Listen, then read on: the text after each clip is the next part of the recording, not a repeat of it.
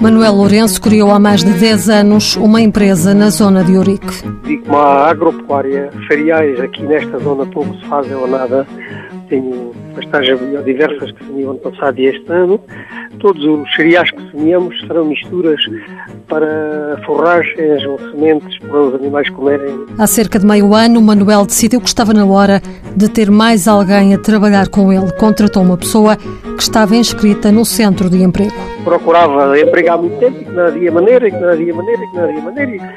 E depois percebi-me, falando aqui com o pessoal do Serviço de Emprego, verifiquei que efetivamente ela estava inscrita a pedir trabalho há muito tempo, tem 31 ou 32 anos por aí, portanto que se não, não começasse a trabalhar, que seria bom para ela também. E, e, para mim também dava jeito porque era enquadrável neste programa. A pessoa foi contratada através do programa Estímulo 2013 do Instituto de Emprego e Formação Profissional, uma medida que garante uma ajuda financeira por um período definido. Um incentivo de 60% do valor do ordenado para pagar em três isto é com um contrato sem termo e esse incentivo é por 18, 60% do ordenado durante 18 meses.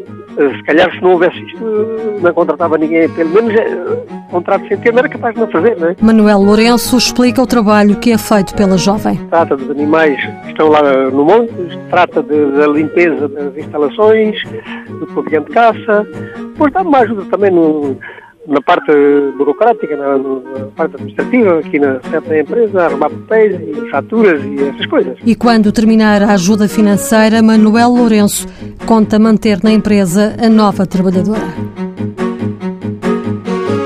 Mãos à obra, financiado pelo Estado português e pelo Programa Operacional de Assistência Técnica do Fundo Social Europeu, sob o lema Gerir, Conhecer e Intervir.